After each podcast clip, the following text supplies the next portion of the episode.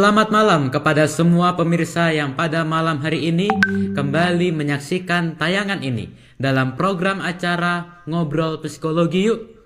Tentunya pada malam hari ini kita akan mengobrol atau berbincang-bincang tentang topik psikologi bersama dengan narasumber kita, Saudari Iren.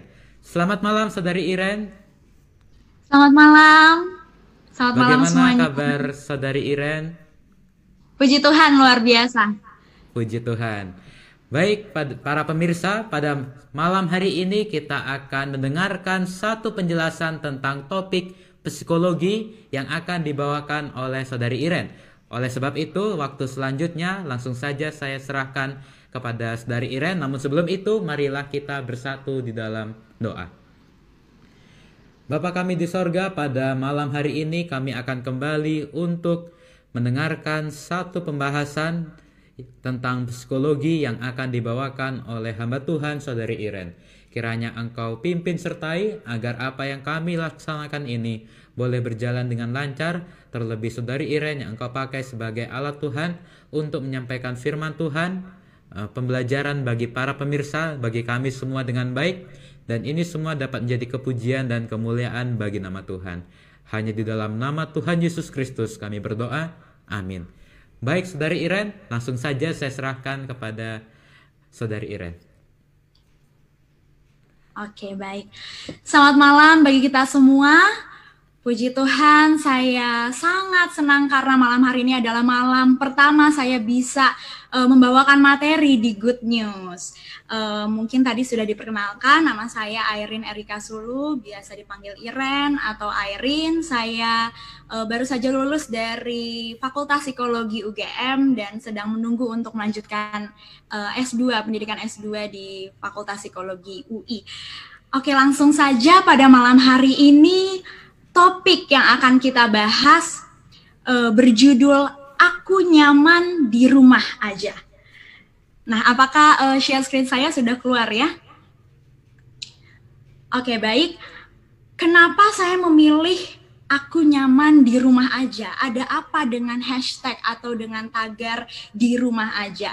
Pastinya kita dalam beberapa waktu terakhir ini, dalam beberapa bulan terakhir ini banyak menemui hashtag atau tagar baik itu di media sosial, di poster-poster, tulisannya hashtag stay at home, stay home di rumah aja gitu. Tapi ternyata hashtag atau tagar di rumah di rumah aja ini menimbulkan atau memunculkan satu permasalahan, bisa dibilang permasalahan. Apa itu permasalahannya? Nah, itu yang akan kita bahas malam hari ini. Kita awali dengan uh, salah satu tokoh psikologi yang dia mengeluarkan satu teori uh, Broven Brenners dia uh, mengeluarkan teori sistem sosial, sistem ekologi. Bisa dilihat di tengah itu ada seorang individu, seorang anak yang dikelilingi dengan lingkaran yang terdekat dengan dia dinamakan mikrosistem. Itu salah satunya ada family, ada keluarga. Di sana ada keluarga, ini mengindikasikan, ini menandakan bahwa uh, individu itu sangat dekat hubungannya dengan keluarga di mana seorang individu pertama kali dia uh, bersosial, pertama kali dia uh, melakukan hubungan sosial itu dengan keluarganya, dengan papa mama. Lalu next, uh, seorang tokoh psikologi lagi yang bernama Maslow. Dia mengungkapkan teorinya hierarchy of needs, bagaimana eh, kebutuhan-kebutuhan uh, kita sebagai manusia. Dimulai dari ada physiological, ini kita sebagai manusia kita butuh makan, kita butuh minum, kita butuh tidur gitu ya. Lalu ada safety, keamanan, kenyamanan. Sebagai seorang individu kita pasti butuh merasa aman, merasa safe, di mana kita ada punya rumah tempat kita berpulang, kita merasakan keamanan gitu ya. Lalu ada love and belonging, bagaimana kita apa merasakan cinta, cinta lalu self esteem, uh, harga diri hingga self actualization. Nah, tapi sekarang kita fokus pada safety, aman, rasa aman, rasa nyaman.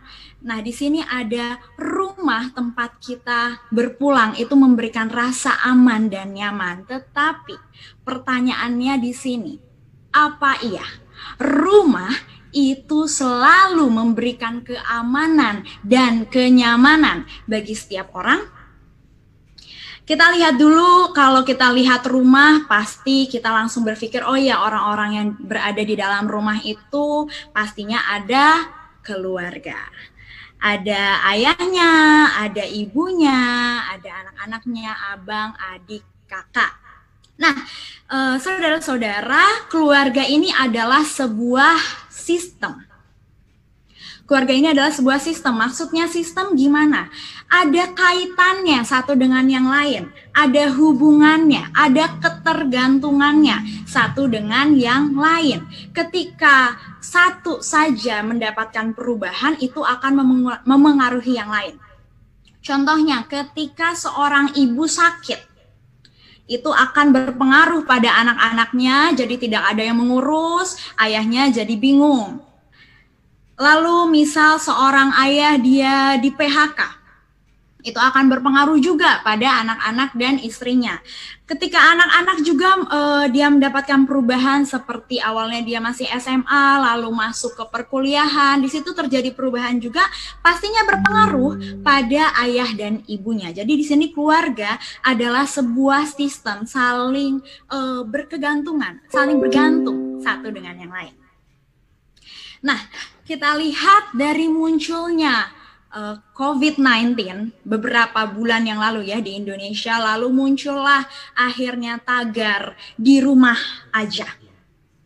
Muncul tagar di rumah aja, tapi ternyata tagar ini uh, seperti apa ya? Selama ini adalah seperti bom waktu yang akhirnya meledak pada waktunya. Kenapa bisa seperti itu? Ternyata banyak orang-orang banyak khususnya anak-anak muda yang selama ini mereka menghindar dari rumah. Pergi sangat pagi, pulang sangat larut malam dengan tujuan ya sudah nggak usah ketemu sama orang-orang rumah karena orang-orang rumah e, dibilangnya nggak bikin nyaman gitu. Nah, Uh, ini hal yang saya ungkapkan ini bukanlah dari sudut pandang saya, bukan dari persepsi saya. Ini tapi adalah kenyataan yang ada. Beberapa teman uh, baik itu jauh maupun dekat sama saya mulai curhat ketika tagar di rumah aja ini dikeluarkan, lalu mereka mulai curhat pada saya. Mereka bilang, "Aduh, di rumah aja itu bikin stres, nggak nyaman, nggak enak." Uh, mereka merasa uh, terkurung, mereka merasa tidak cocok dengan orang tuanya dan bahkan ada yang sampai tidur bawa pisau karena dia uh, saking dia tidak nyamannya di rumah, dia merasa ingin mengakhiri hidupnya dan banyak yang menyakiti diri dan lain sebagainya hanya karena harus berada di rumah aja. Padahal rumah tadi adalah tempat berpulang. Harusnya rumah adalah tempat yang aman dan nyaman. Lalu kenapa? Ada apa di rumah? Apakah karena mereka bosan? Enggak. Bukan, bukan kebosanan yang akhirnya mereka uh, resah yang akhirnya mereka tidak nyaman di rumah. Tapi keresahan anak saya simpulkan dari uh, tidak hanya satu dua, namun banyak anak muda mereka bilang kenapa mereka resah, kenapa mereka nggak nyaman di rumah, itu karena ada ketidakcocokan akan banyak dan tingginya harapan orang tua pada mereka. Seringkali orang tua memiliki harapan ini dan itu mengarahkan anaknya untuk ke jalan A tapi ternyata anaknya tidak suka inginnya ke jalan B seperti itu. Nah, faktanya uh, dari sebuah penelitian usia 18 sampai 24 tahun adalah generasi paling stres di antara populasi lainnya. Dan 49% dinyatakan tidak bisa mengatasi stresnya dengan baik. Hampir setengahnya nggak bisa mengatasi stresnya dengan baik. Ini merupakan sesuatu yang menjadi perhatian. Nah, ketika ditanya kenapa kok bisa stres, alasan yang paling banyak adalah hubungan orang tua dan anak menjadi sumber stres ketika anak tidak bisa memenuhi harapan orang tua. Ketika uh, harapan anak dan harapan orang tua itu tidak sejalan, di situlah ternyata sumber stresnya. Di sini anak punya dilema, punya satu kebimbangan. Apakah dia e, harus mengikuti keinginan orang tua karena ya sebagai normalnya, sebagai aturannya kita sebagai anak harus patuh, harus nurut sama orang tua, atau ya udah ikut uh, sama keinginan pribadi aja supaya bahagia tapi nanti jatuhnya melawan orang tua kesannya. Nah, jadi terjadi dilema, terjadi kebimbangan di sini. Dan mereka terjebak dalam kondisi tidak bisa berpendapat. Kenapa? Karena orang tua sering kali menggunakan hak prerogatifnya, mereka merasa oh saya sebagai orang tua ini ya harus dituruti. Bagaimanapun juga anak harus turut sama saya. Nah, di sini mereka merasakan uh, ketidakbebasan. Nah, tapi ternyata tidak hanya anak-anak yang stres gitu ya, tidak tidak hanya anak-anak yang merasakan uh, keresahan ini. Tapi orang tua juga ada keresahannya ketika mulai muncul tagar di rumah aja, tiba-tiba mereka semua jadi guru dadakan untuk orang tua yang punya anak yang masih bersekolah dari TK, SD, SMP, SMA, sering kali mereka akhirnya jadi guru dadakan.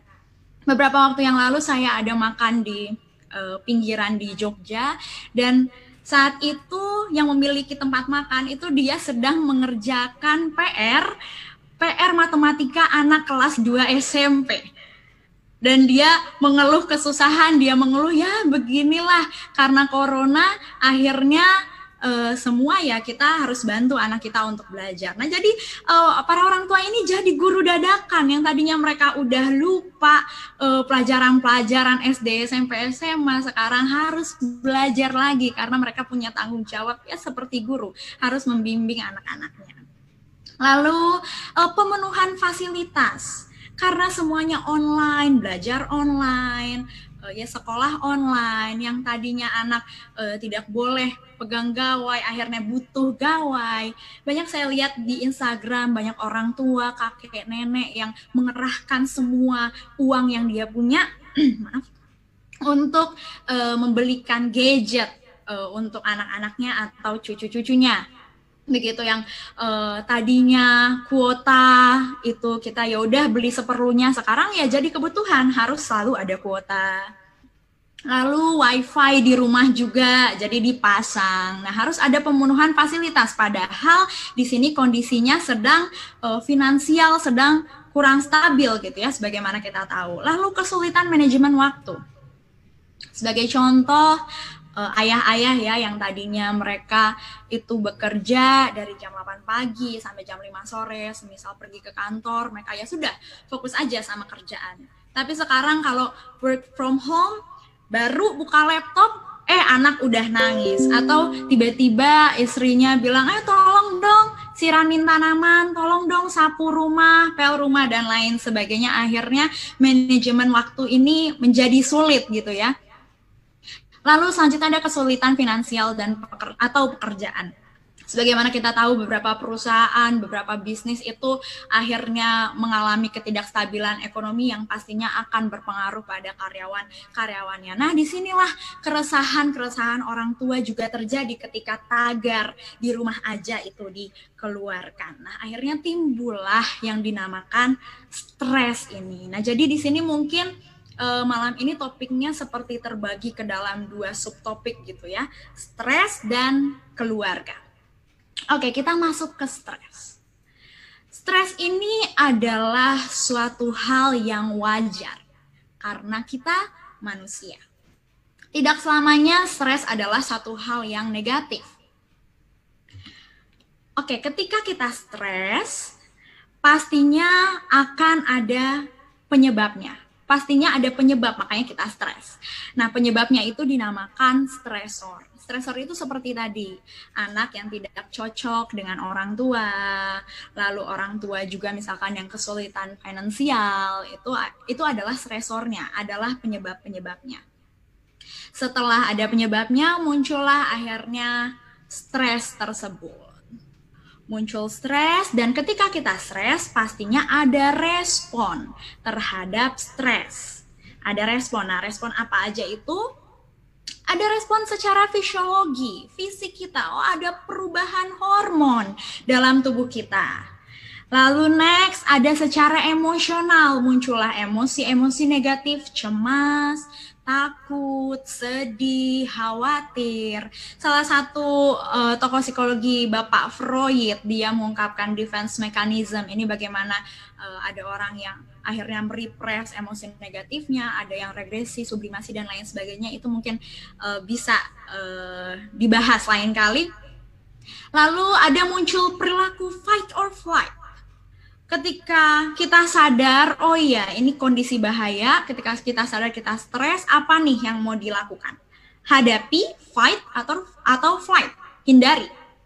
Nah, ini kita lihat ada respon secara fisiologis. Ini merupakan gambar mekanismenya. Ada yang dinamakan General Adaptation Syndrome dari Hans Selye. Jadi uh, ini pertama ketika tubuh kita merasa oh iya ini ada kondisi bahaya nih. Uh, misal kayak pemadam kebakaran mungkin ya.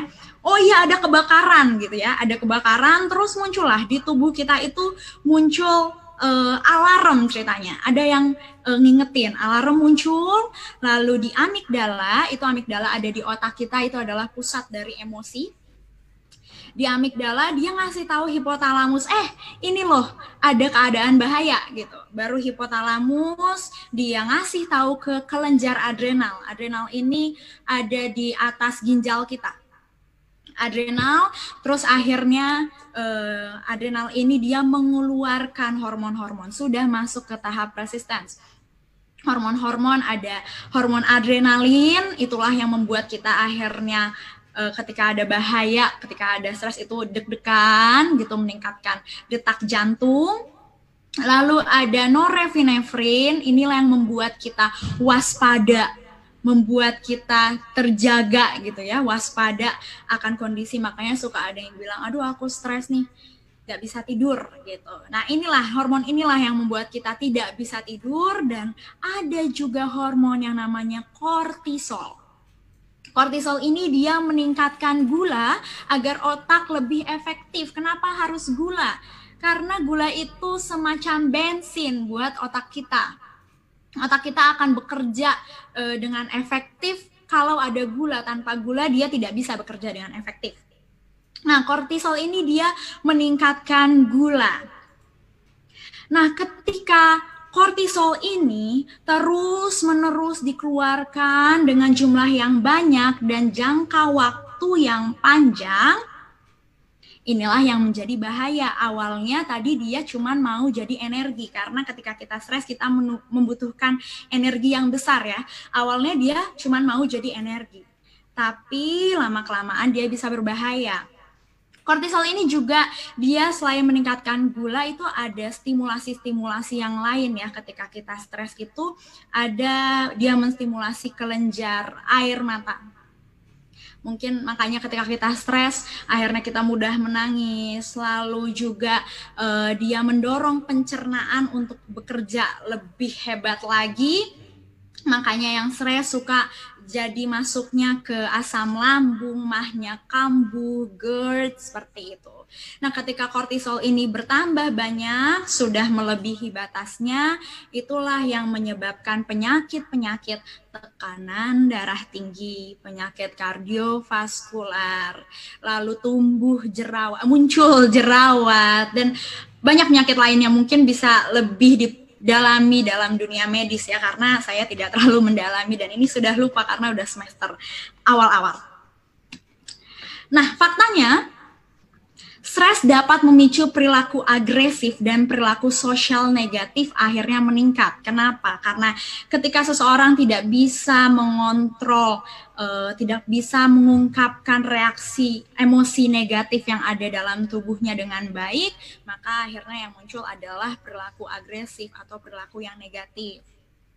Lalu stres yang tinggi dapat memicu pola makan yang buruk. Yang tadi kita butuh banyak energi sehingga pola makan akhirnya rusak dan stres juga bikin kita akhirnya mager, males gerak, jadi jarang berolahraga. Padahal olahraga ini sangat penting karena dengan berolahraga kita mengeluarkan hormon endorfin yang akan membuat kita bahagia.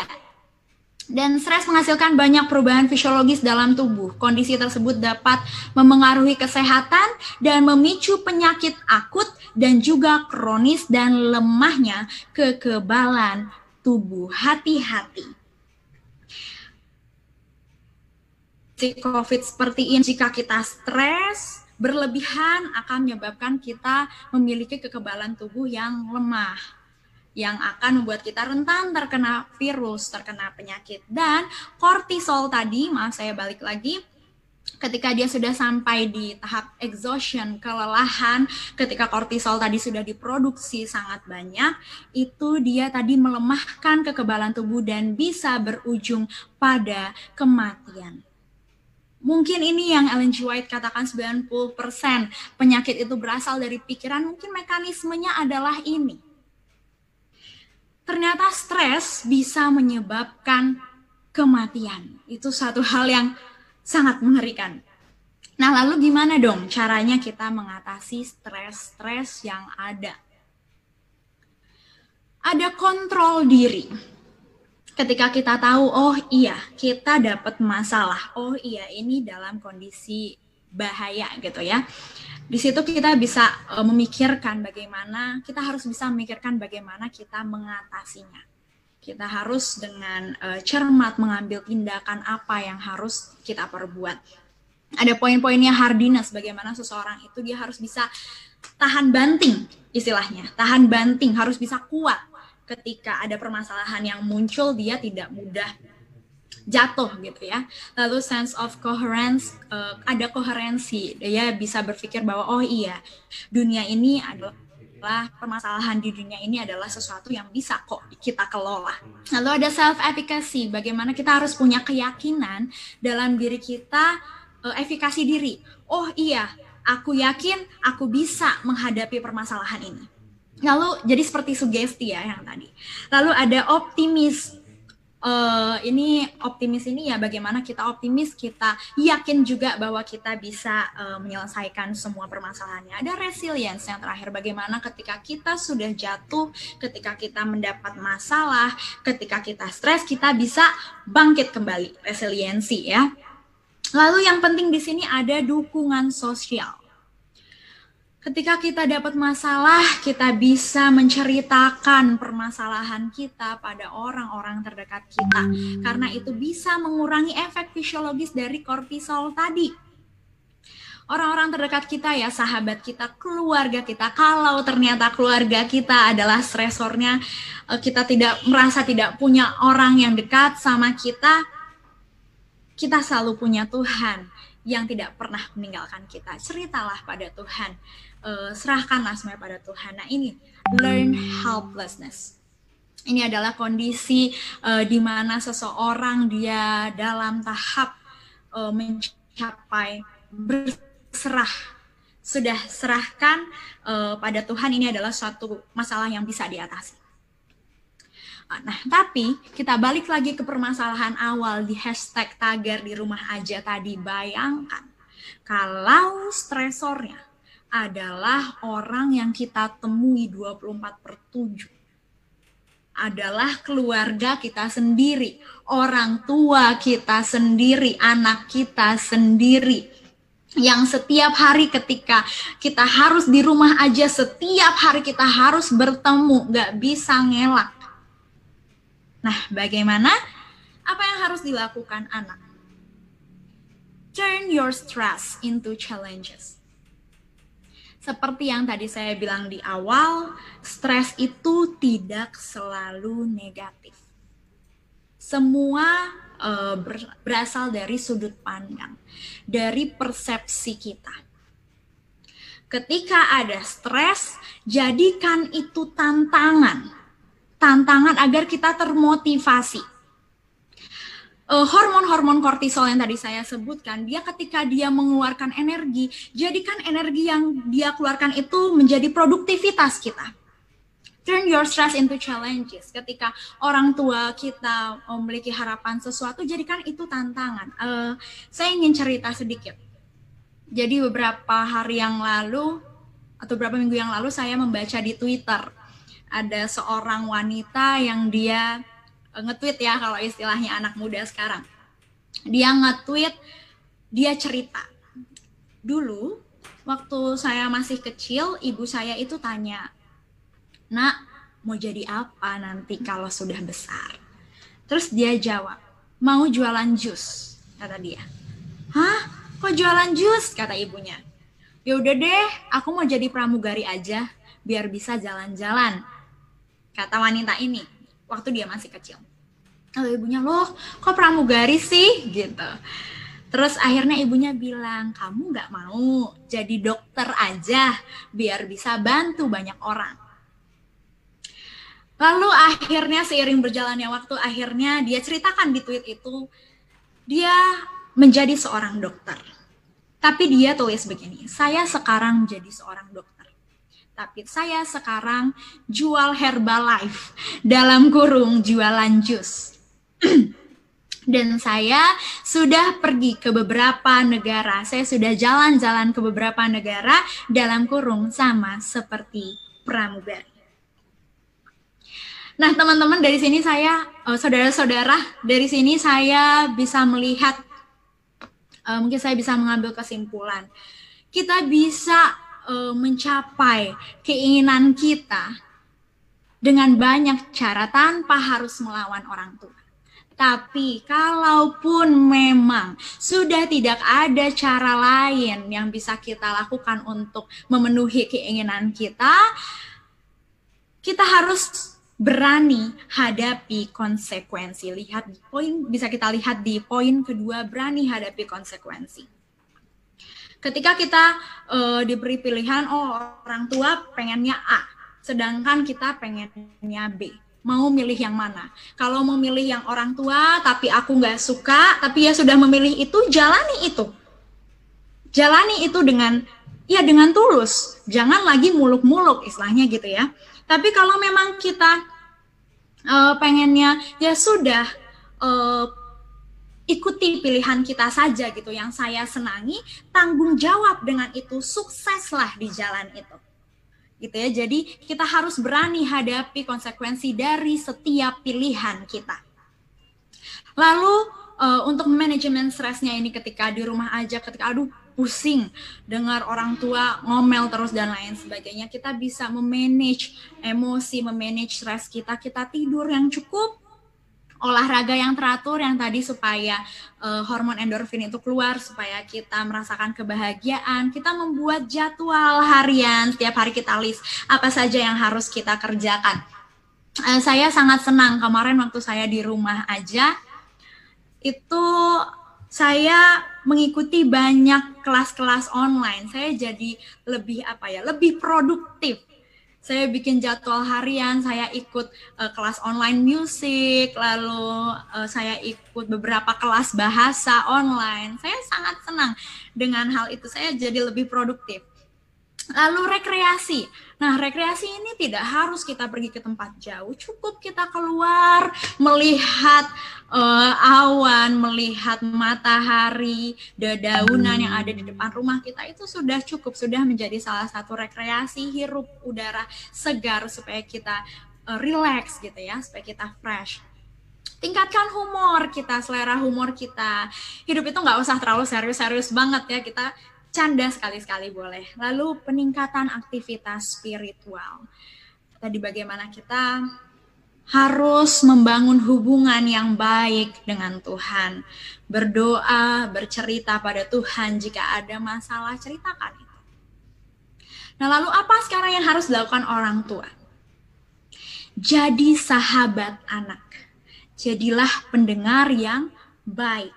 Hindari gap hindari kasta-kasta yang merasa oh saya orang tua saya yang memiliki kuasa di sini. Saya benar atau salah? Anak harus turut sama saya.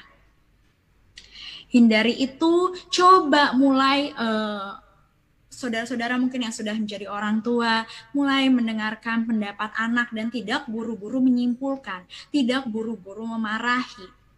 Ketika anak sering kali ketika anak mulai uh, mengutarakan keinginan hatinya, mengutarakan pendapatnya, atau bahkan sering kali anak baru mau mulai jujur atas kesalahan yang telah dia perbuat, orang tua baru berapa kata langsung cut, langsung marah, yang pada akhirnya apa? Ya anak sudah tidak mau lagi cerita sama orang tua. Dia memutuskan, ah ya sudahlah, tidak perlu lagi cerita sama orang tua. Jadi kehilangan kepercayaan dari anak pada orang tua gitu ya ketika mereka langsung dikat, langsung dimarahi. Tapi uh, orang tua enak sekali ketika uh, orang tua itu bisa bersahabat dengan anak. Saya pun merasakan bagaimana saya sangat senang kalau saya bisa bercerita dengan luas gitu ya sama papi mami saya. Permasalahan-permasalahan yang saya hadapi itu sangat enak. Lalu berikan motivasi pada anak. E, orang tua itu tugasnya tidak melulu menghukum, menghukum, dan menghukum. Ketika anak dia melakukan, menunjukkan satu keberhasilan, satu kebaikan, berikanlah dia reward uh, hadiah ya bisa dibilang. Tapi hadiah ini nggak selalu berbentuk uang, nggak selalu berbentuk barang. Hanya dengan cukup dengan pujian, dengan kata-kata itu sudah menjadi reward yang membuat mereka lebih percaya diri, yang membuat mereka lebih merasa dihargai. Karena banyak juga yang curhat sama saya ya orang tua saya itu emang nggak bangga lah sama saya. Kayak nggak yang ngikutin keinginannya tapi nggak berhasil. Ya mereka juga ya nggak bangga lah saya nggak ada gunanya bagi orang tua. Nah ini mungkin karena orang tua tidak pernah uh, menghargai uh, keberhasilan mereka, menghargai kebaikan, satu kebaikan yang mereka perbuat. Lalu yang paling penting lakukan peribadatan bersama. Ellen G. White pernah menuliskan dalam bukunya pernah juga uh, dia tuliskan bahwa peribadatan bersama, ibadah bersama-sama satu keluarga itu adalah hal yang krusial. Orang tua, ayo ajak anak-anak kita berdoa. Berdoa bersama, renungan pagi bersama, renungan malam bersama-sama. Di situ akan ada ikatan yang indah yang terbentuk di sana. Dan dua hal yang penting bagi keduanya ini saya menemukan jurnal bahwa ada hal yang sangat penting untuk memperbaiki, untuk menjadikan keluarga kita kuat, itu ada komunikasi. Kita pilih cara kita berkomunikasi. Sebagai anak, saya ya sebagai anak di sini, ketika kita ingin menyampaikan uh, keinginan kita pada orang tua ketika mungkin ada ketidakcocokan antara harapan kita dengan harapan orang tua utarakan. Utarakan dengan perlahan. Jangan langsung melawan ah aku nggak mau. Jangan langsung kayak gitu. Tapi bisa dengan lembut dengan perlahan dengan asertif tanpa menyakiti kita. Bilang ma pa maaf aku nggak maksud untuk melawan, tapi sepertinya aku tidak nyaman kalau harus kerja di sini atau kalau harus melakukan ini, kalau harus kuliah di sini, harus menikah sama si ini dan lain sebagainya. Dan mungkin bisa dibantu dengan doa terlebih dahulu. Saya termasuk salah satu orang yang ketika saya ingin mengutarakan sesuatu pada orang tua saya, saya berdoa dulu supaya diluluhkan hati orang tua saya. Dan itu it works menurut saya. Lalu uh, orang tua juga berkomunikasi pada anak menyampaikan keinginan orang tua jangan seperti memaksa anak oh kamu jadi dokter dong harus jadi dokter dong gitu. Jangan seperti itu tapi komunikasikan dengan baik seperti memberi saran pada mereka gimana kalau kamu kuliah di sini? Gimana kalau kamu sekolah di sini? Rasanya mama bangga, rasanya papa lebih enak, lebih aman gitu.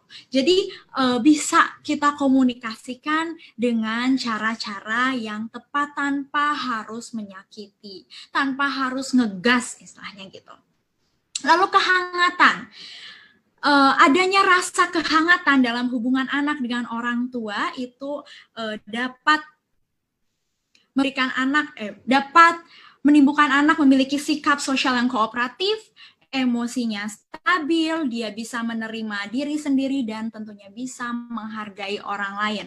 Namun sebaliknya ketika tidak ada kehangatan antara orang tua dan anak maka akan menimbulkan anak merasa tidak aman, dia sulit menyesuaikan diri, dia merasa rendah diri dan akhirnya kurang menghargai orang lain pentingnya kehangatan dibentuk dijalin antara anak dan orang tua. Keluarga kuat nyaman di rumah aja. Uh, satu teori yang merumuskan ada enam poin keluarga yang kuat itu yang seperti apa. Pertama ada komitmen. Dalam satu keluarga harus ada kepercayaan, kejujuran, kesetiaan, bisa diandalkan, bisa tolong menolong satu dengan yang lain, bantu uh, anak, bantu orang tua, begitupun sebaliknya. Happy quality time. Keluarga yang kuat itu harus punya kuantitas dan kualitas waktu yang menyenangkan. Kuantitas kuantitas itu tidak perlu lama, yang penting kualitasnya. Yang penting kualitasnya. Ini saya um, jadi teringat, jadi ingin cerita sedikit juga. Saya adalah anak rantau. Saya anak rantau dimulai dari kuliah. SD dari kecil sampai SMA saya di depan orang tua. Tapi ada satu hal yang saya sangat sesali. Semenjak SMP sampai SMA, itu saya hobinya jalan-jalan. Jadi saya udah saya termasuk uh, anak yang cukup sok-sokan menyibukkan diri ya. Jadi banyak les sana sini. Udah sekolah dari pagi setengah tujuh sampai siang, lanjut lagi di tempat les dari sore sampai malam. Nanti masih pengen lanjut main sama teman-teman. Seringkali saya ya udah main sama teman-teman. Hari Minggu juga saya pergi main sama teman-teman. Bahkan di liburan semester saya juga pergi main sama teman-teman. Sampai mami saya tuh uh, selalu bilang udah di rumah aja, jangan kaki panjang. Saya sampai dibilang kaki panjang, tapi saya mengakui itu. Nah, tapi ternyata setelah saya merantau, saya baru menyesali sesuatu. Kenapa dulu saya tidak menghargai waktu yang ada, kualitas uh, bersama kualitas waktu, melakukan kegiatan yang menyenangkan bersama dengan keluarga, bersama dengan orang tua. Kenapa? Ketika saya sudah menjadi anak rantau seperti ini, uh, nextnya setelah ya anak-anak yang lain juga pasti mengalami hal sama mungkin ya setelah kuliah akan kerja gitu ya biasanya kerja. Kerja kita nggak tahu apakah kita akan balik ke rumah lagi atau enggak. Kalaupun kita balik ke rumah mungkin ya kerjaan kita akan sibuk gitu ya. Semakin kita dewasa semakin banyak kegiatan yang harus kita lakukan. Akan sibuk. Lah setelah kerja selanjutnya adalah menikah. Dibawa oleh pasangan kita masing-masing meninggalkan rumah. Sudah tidak ada lagi waktu kualitas uh, bersama-sama dengan keluarga. Nah, di sini mungkin satu hal yang saya sangat sesali gitu ya. Ini saya sharing aja. Mungkin saudara-saudara yang uh, di usia saya mungkin bisa uh, merefleksikan diri gitu ya. Happy quality time.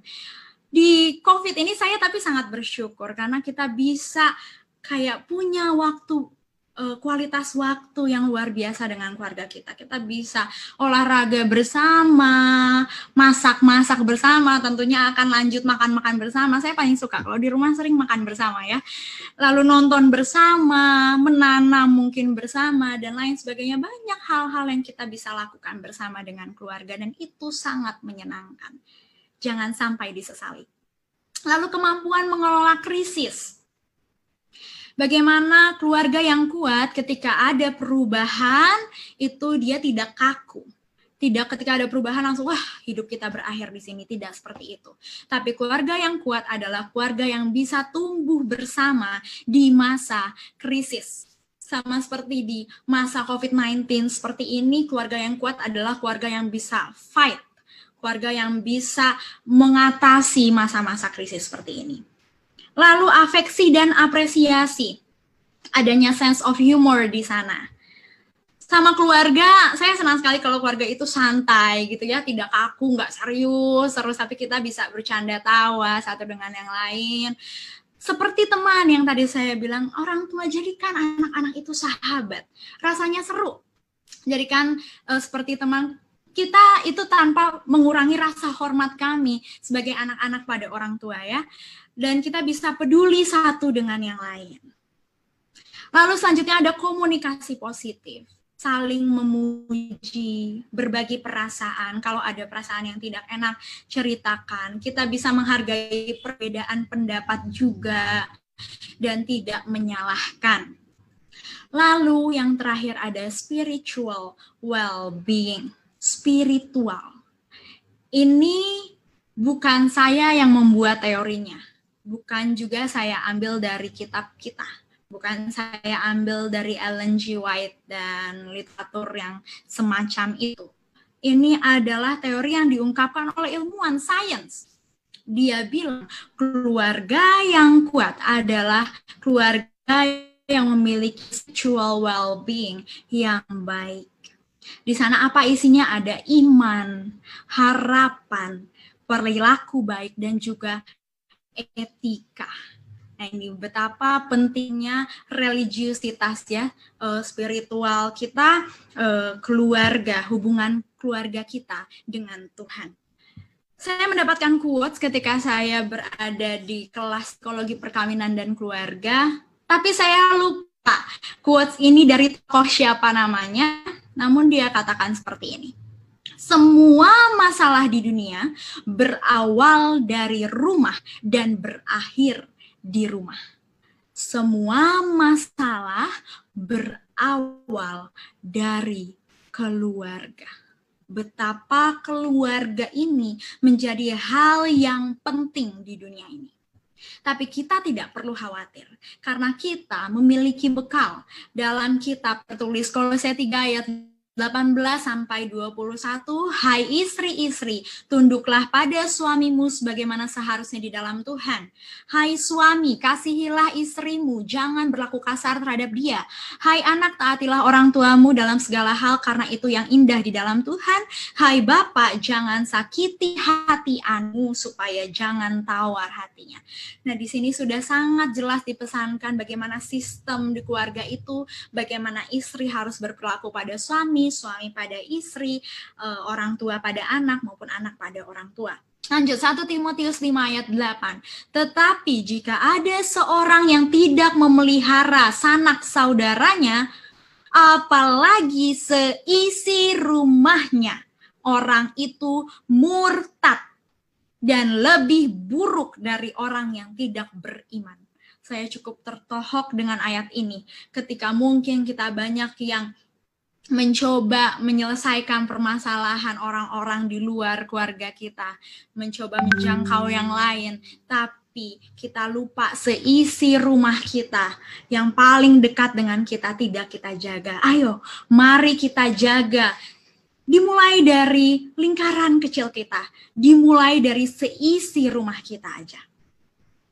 Lanjut Mazmur 112 ayat 1 sampai 3. Haleluya.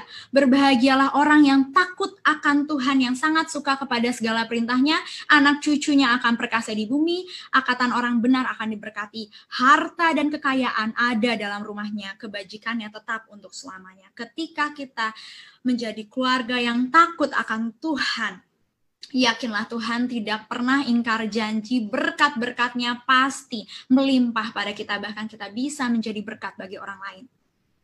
Terakhir ayatnya kisah para rasul 16 ayat 31 jawab mereka, percayalah kepada Tuhan Yesus Kristus dan engkau akan selamat, engkau dan seisi rumahmu.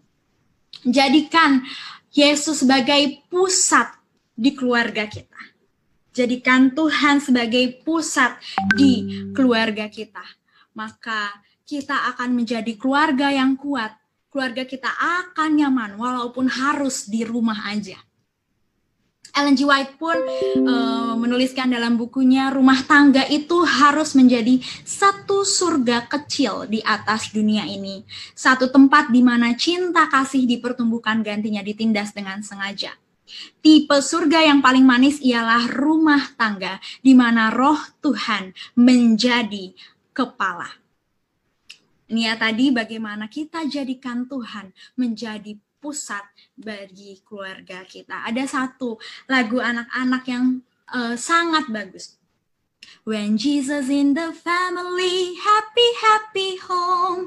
Nah, bagaimana ketika uh, Tuhan itu ada di keluarga, Tuhan itu ada di hati ayah, hati ibu, hati kakak, abang, adik, maka terciptalah suasana yang bahagia di rumah itu. Sehingga setiap anggota keluarga itu akan memiliki kenyamanan saat tagar di rumah aja dikeluarkan.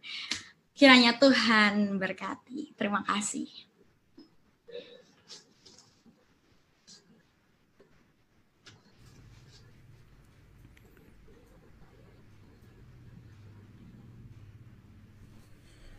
Terima kasih kepada saudari Iren yang sudah membawakan pelajaran pembahasan tentang psikologi yang luar biasa yang sangat bermanfaat bagi kita semua terutama bagi para pemirsa yang saat ini sudah menyaksikan akan tayangan ini. Terima kasih banyak saudara Iren, kiranya Tuhan Yesus memberkati. Dan jika ada pertanyaan tentang pembahasan pada malam hari ini, silahkan untuk para pemirsa menyampaikan kepada kami melalui nomor call center kami, Good News Call Center di nomor 0813 3534 8212. Saya ulangi lagi, nomor call center kami adalah 0813 3534 8212.